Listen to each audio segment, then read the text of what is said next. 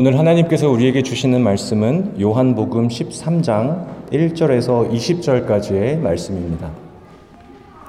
요한복음 13장 1절에서 20절까지의 말씀을 봉독하도록 하겠습니다. 6월절 전에 예수께서 자기가 세상을 떠나 아버지께로 돌아가실 때가 이른 줄 아시고 세상에 있는 자기 사람들을 사랑하시되 끝까지 사랑하시니라. 마귀가 벌써 시몬의 아들 가룟 유다의 마음에 예수를 팔려는 생각을 넣었더라.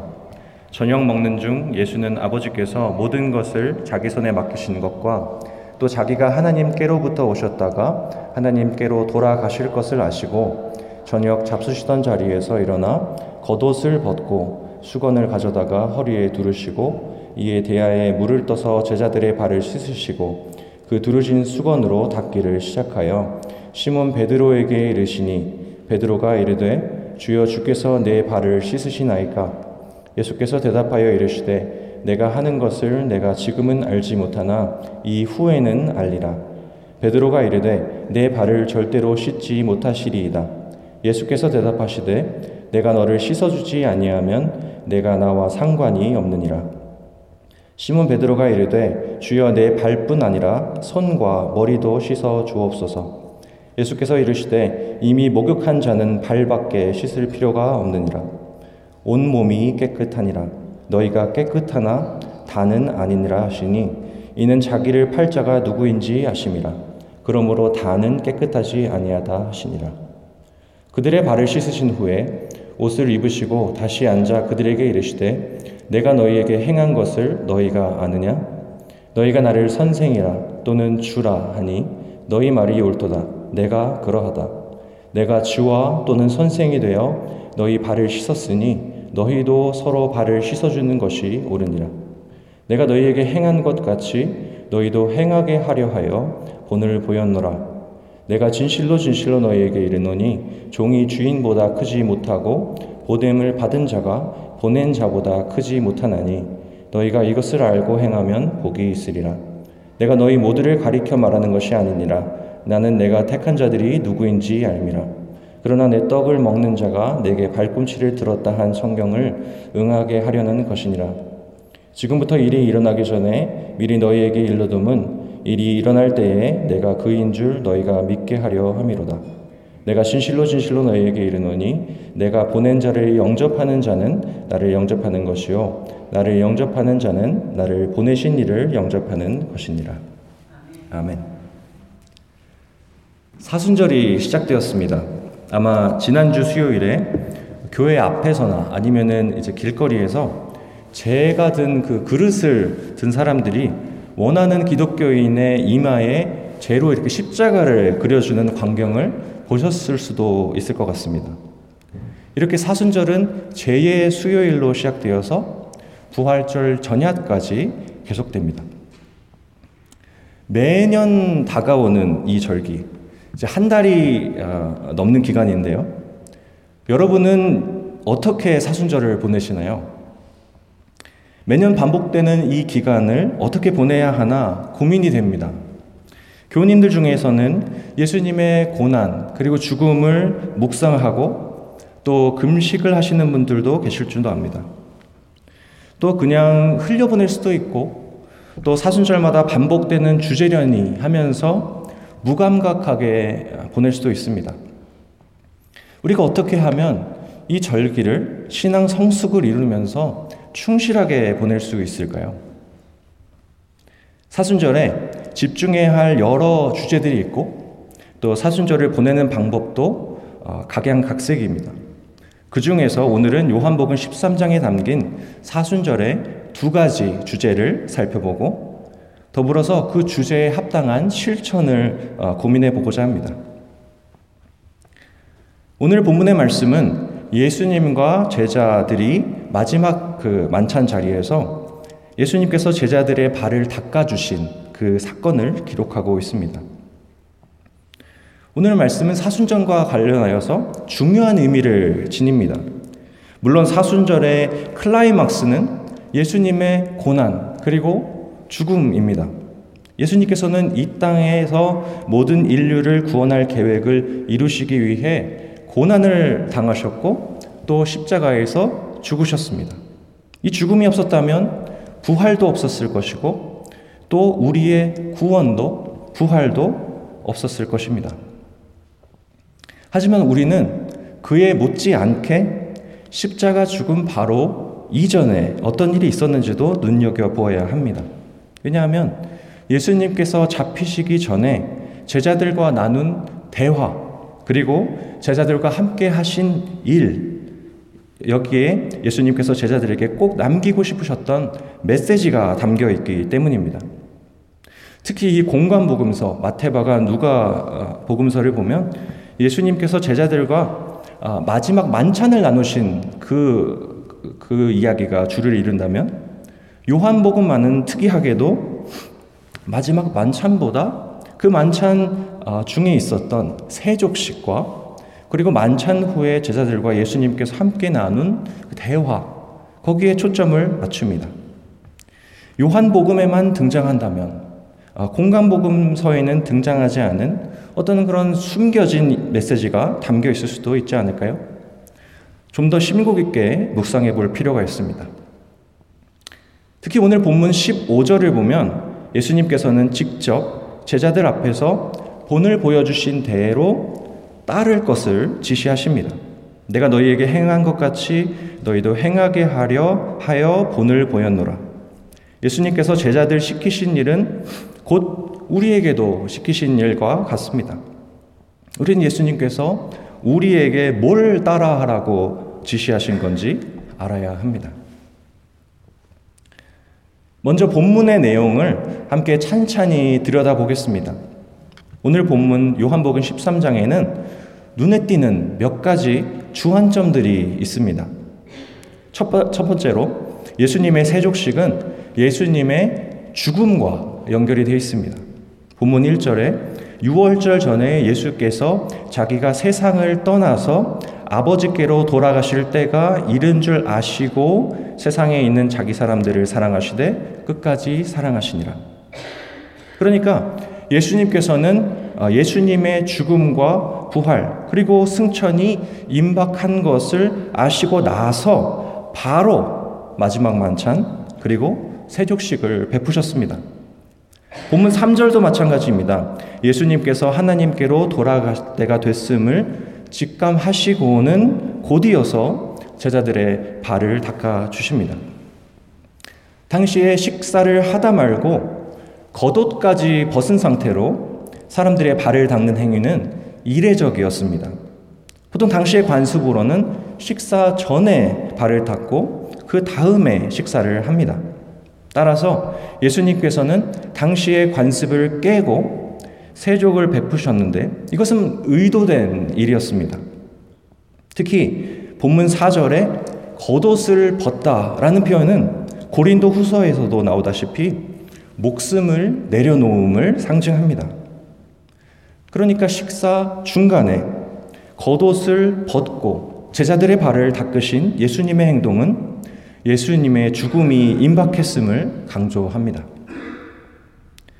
둘째로 예수님께서는 세족식을 제자들에게 베풀어 주셨습니다. 예수님은 어, 길가를 걸어가고 있는 모르는 사람들의 발을 씻어 주신 것이 아닙니다. 예수님께서 발을 씻어주신 사람들은 예수님의 제자들이었습니다. 이것은 예수님의 공동체 구성원을 위한 예식이었습니다. 오늘 본문의 식사 장면에서 예수님께서 모든 제자들의 발을 씻으셨지만 그 중에 눈에 띄는 제자는 시몬 베드로입니다. 본문 5절 6절에 이에 대야에 물을 떠서 제자들의 발을 씻으시고 그 두르신 수건으로 닦기를 시작하여 시몬 베드로에게까지 이르시니 예수님께서는 제자들의 발을 씻어줄 채비를 하신 후에 식사 자리에 앉아 있는 제자들에게 한 사람 한 사람 찾아가신 것으로 보입니다. 아마도 예수님 가까이 앉아 있던 그 제자들부터 닦아주기 시작하셔서 베드로의 차례가 왔을 때 베드로는 예수님과 대화를 합니다. 다른 제자들은 어, 침묵하고 있었을까요? 물론 베드로의 말이 중요해 가지고 다른 제자들의 말이 생략되었을 수도 있지만 그럴 가능성은 별로 없습니다. 왜냐하면 오늘 본문이 세족식의 장면을 상세하게 묘사하고 있기 때문입니다.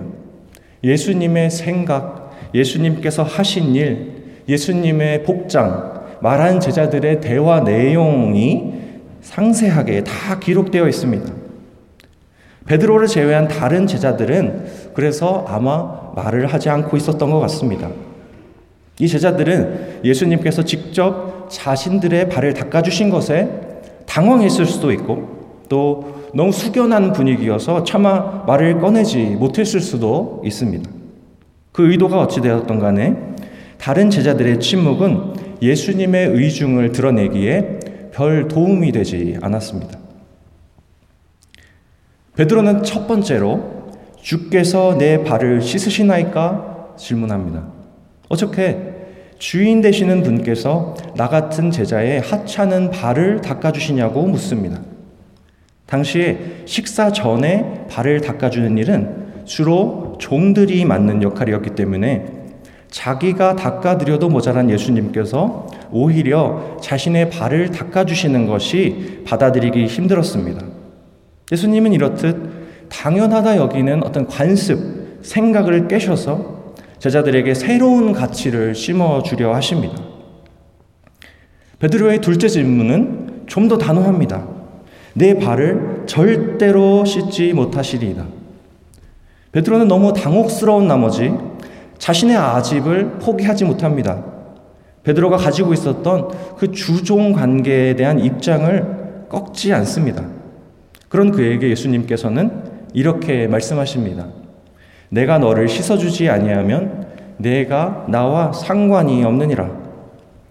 상관하다로 번역된 그리스 어, 어, 원단어 에케인 메로스는 관계를 맺다, 공유하다라는 그런 뜻을 가지고 있습니다. 예수님께서는 베드로가 가지고 있는 그 세속적인 가치를 뒤엎어야 비로소 나와 영생을 공유할 수 있을 것이라 말씀하십니다. 마지막으로 베드로는 당돌하게 말합니다. 주여 내 발뿐만 아니라 손도 머리도 씻어 주옵소서. 베드로는 예수님과 영생을 공유하고 싶은 나머지 발을 닦아주시는 예수님께 몸에 다른 곳도 닦아달라 요구합니다. 그 요구에 예수님께서는 이렇게 대답하십니다. 본문 10절 이미 목욕한 자는 발밖에 씻을 필요가 없느니라 온 몸이 깨끗하니라 너희가 깨끗하나 다는 아니니라 이로써 예수님께서는 세족식을 베푼 첫 번째 이유를 밝히십니다. 예수님께서는 제자들 각자에게 남아있는 그 여죄를 씻으시려고 제자들의 발을 씻기신 것이 아닙니다.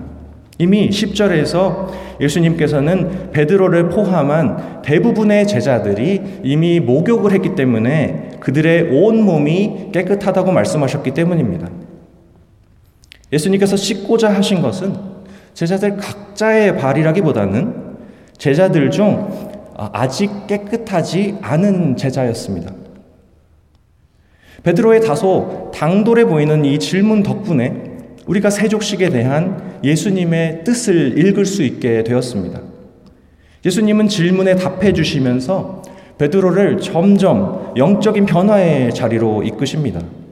특히 베드로는 예수님과의 대화를 통해서 세상의 가치와는 상반되는 대안적인 가치, 즉 예수님의 가치를 소유하게 되었습니다. 당시의 통념을 극복하고 새로운 가치를 쫓을 수 있게 되었습니다. 예수님께서 제자들처럼 우리의 발을 씻어 주실 때 우리는 베드로와 같이 적극적으로 예수님과 소통해야 합니다. 예수님께서 우리를 영적인 변화의 자리로 초대하실 때 우리는 그 초대에 응답해야 합니다. 베드로 같이 다소 성정이 급하고 또 솔직한 대답이라도 때로는 맞는 답을 하지 않더라도 상관없습니다. 우리가 어떤 방식으로든 말씀에 반응하고 또 예수님의 언행에 있어서 그 풀리지 않는 궁금증들을 붙잡고 늘어져야 예수님께서 그 궁금증을 해결해 주십니다. 비록 우리가 엉뚱한 대답을 했을지라도 우리가 정답을 찾아 나갈 수 있도록 도우십니다. 하나님께서 우리 사이에 이런 빈번하고 또 솔직한 소통이 우리를 영적의 변화의 자리로 그리고 제자도로 이끕니다. 이렇게 우리는 세 족식 장, 면을 들여다보았습니다. 예수님께서 이렇듯이 마지막 만찬 자리에서 제자들의 발을 씻어주신 이유가 어디 있을까요?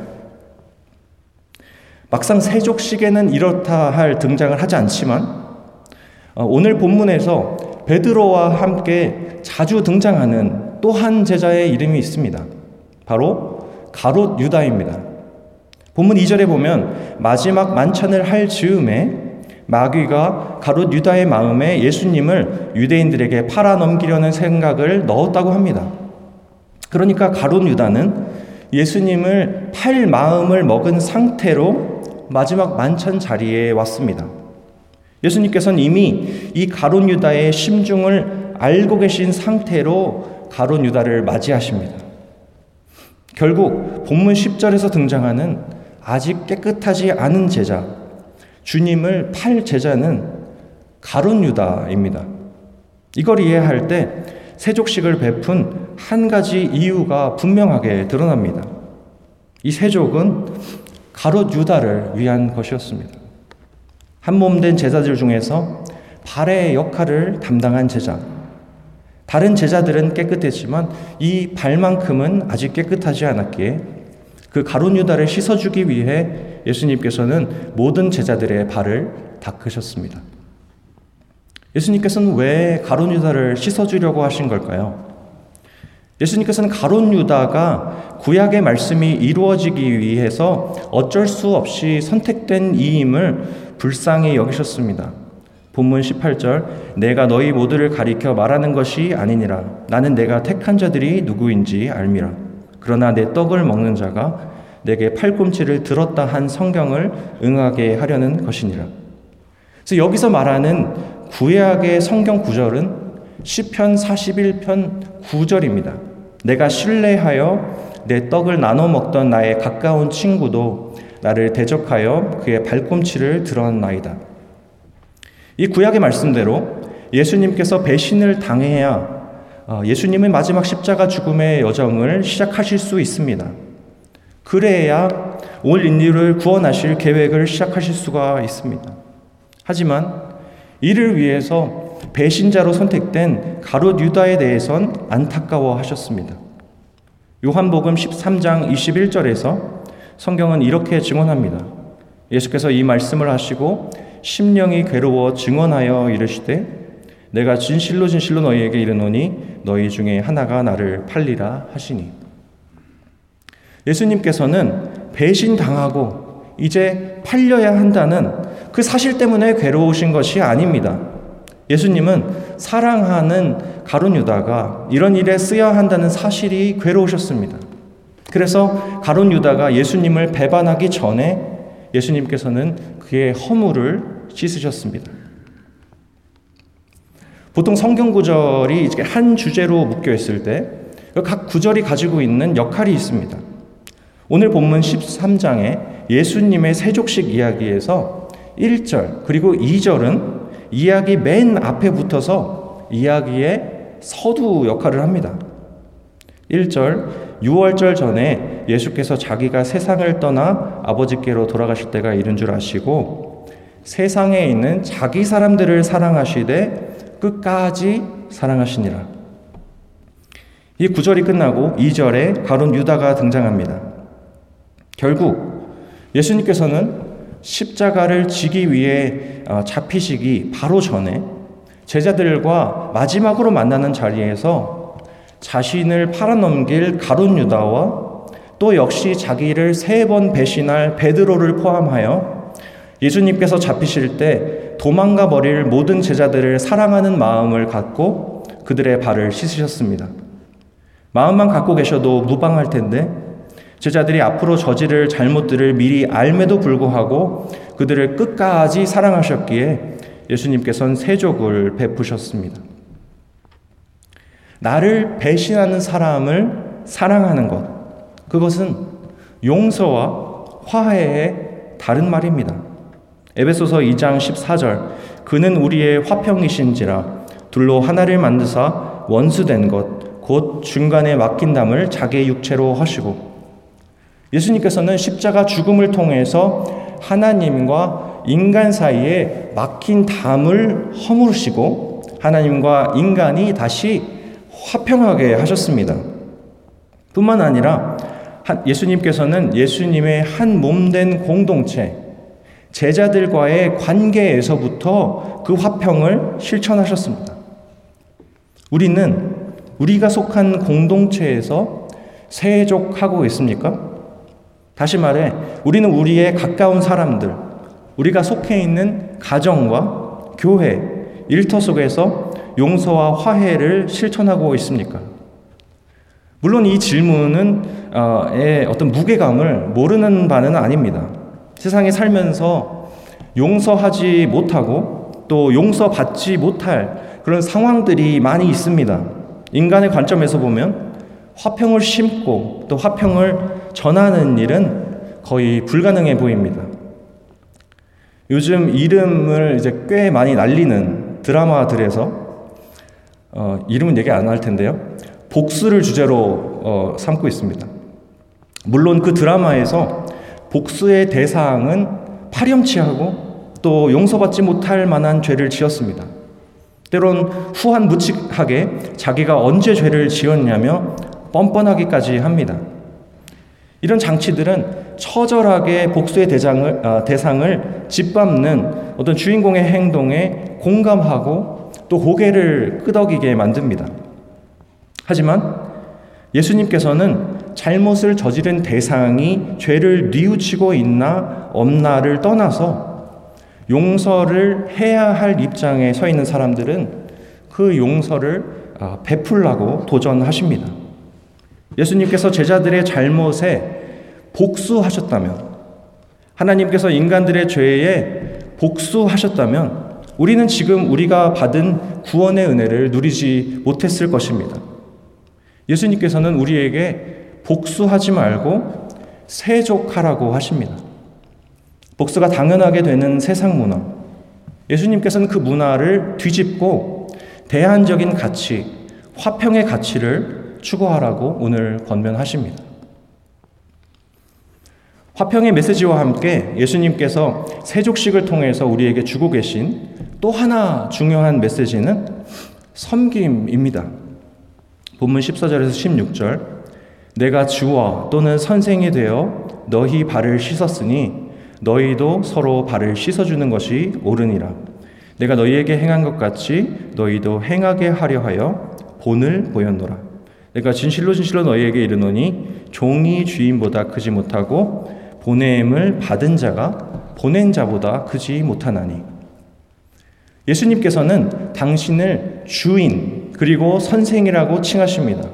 그리고 주인과 선생같이 큰 자로서 그보다 작은 자, 종, 그리고 제자들의 발을 씻어야 한다고 하십니다. 이 말씀에서 두 가지 주목해야 할 단어가 있는데요. 하나는 본이고 두 번째는 보냄을 받은 자입니다. 본이라는 단어는 그 영어 NRSV 성경을 보니까 unexample입니다. 그러니까 예수님은 단순히 내가 너희의 발을 닦아줬으니까 너희도 나처럼 다른 사람의 발 닦는 행위만을 하라. 그것만을 따라하라 명하신 것이 아닙니다. 예수님께서는 제자들에게 이 세족을 한 가지 사례로 보여주셨습니다. 주인이 제자의 발을 닦아준 것과 같이 너희도 여러 가지 방법과 다양한 모습으로 약하고 어려움에 처한 사람들을 섬기라 말씀하십니다. 다음으로 보냄을 받은 자는 예수님께서는 아, 예수님께서 이제 보통 제자들을 부를 때 쓰던 단어입니다. 공생의 기간 동안에 예수님께서는 두 명씩 제자들을 짝을 지어서 보내셨고 또 부활 후에도 예루살렘과 온 유대와 사마리아와 땅 끝까지 제자들을 파송하셨습니다. 그러니까 예수님께서는 보낸 자로서 보냄을 받은 제자들을 씻으시고는 마지막으로 너희도 이와 같이 하라 당부하시면서 그들을 다시 세상에 내보내신 것입니다. 예수님께서는 예수님의 제자들이 예수님이 보여주신 그 섬김을 세상 곳곳 도움이 필요한 곳에서 실천하기를 원하십니다. 예수님께서는 오늘 성경 말씀을 통해 열두 제자에게 보여주셨다는 것과 동일한 세족의 본을 제자된 우리에게도 보여주십니다. 너희들이 본 것을 본보기 삼아서 세상에 나가 섬기라고 명하십니다. 우리가 세상에 나가서 발을 씻어 주어야 할 사람들은 누구입니까? 이 시간 하나님께서 우리와 가장 가깝고 또 친밀한 사람들로부터 멀고 직접적인 관련이 없는 사람들에 이르기까지 발 닦아 주어야 할 사람들을 떠오르게 하시기를 기원합니다. 제자들 앞에 기꺼이 무릎 꿇으셨던 예수님과 같이 그들 앞에 기꺼이 낮아지는 우리가 될 수 있기를 바랍니다. 더불어 우리는 그 사람들에게 어떤 모양과 방식으로 발을 닦아 주어야 합니까? 우리는 그들이 원하는 방식으로 그들을 섬겨야 합니다. 하나님께서 우리에게 한 가지 이상의 능력을 허락하셨습니다. 남들을 섬기라고 주신 능력입니다. 그들의 필요를 파악하고 그들의 필요를 채워주기 위해 우리들이 할 수 있고 또 자신 있는 방법들을 찾아야 합니다. 우리도 주님과 같이 묵묵히 행함으로 섬김의 도를 실천할 수 있기를 원합니다. 더불어 예수님의 방식은 섬김이 예수님에서 제자로 그리고 제자에서 또 다른 제자로 확장되는 섬김입니다. 이 세상으로 뻗어나가는 섬김의 물결을 우리가 일으키기를 소망합니다. 말씀을 맺습니다. 매년 사순절에 묵상하는 메시지는 비록 반복되는 메시지라 할지라도 우리에게 늘 새로운 권면을 주고 우리를 신앙적으로 더 자라나게 합니다. 그러기에 사순절은 늘 새로운 다이나믹이 있습니다. 하나님께서 사순절마다 주시는 메시지, 특별히 오늘 주시는 화평과 그리고 섬김의 메시지로부터 동력을 받아서 우리를 변화시키고 또 더 나아가 우리 주변의 가정과 교회와 학교와 일터를 변화시켜 나갈 수 있기를 소망합니다. 너희도 서로 발을 씻어주는 것이 옳으니라 주님의 말씀입니다. 기도하겠습니다. 하나님, 오늘 세족을 통해 화평과 섬김의 본보기를 보여주심에 감사를 드립니다. 설교와 더불어 있을 성찬에 참여할 때에 우리 안에 용서의 은총과 또 섬김의 다짐이 있게 도와주옵소서. 우리를 끝까지 사랑하시는 예수님의 이름으로 기도합니다. 아멘. 찬송가 220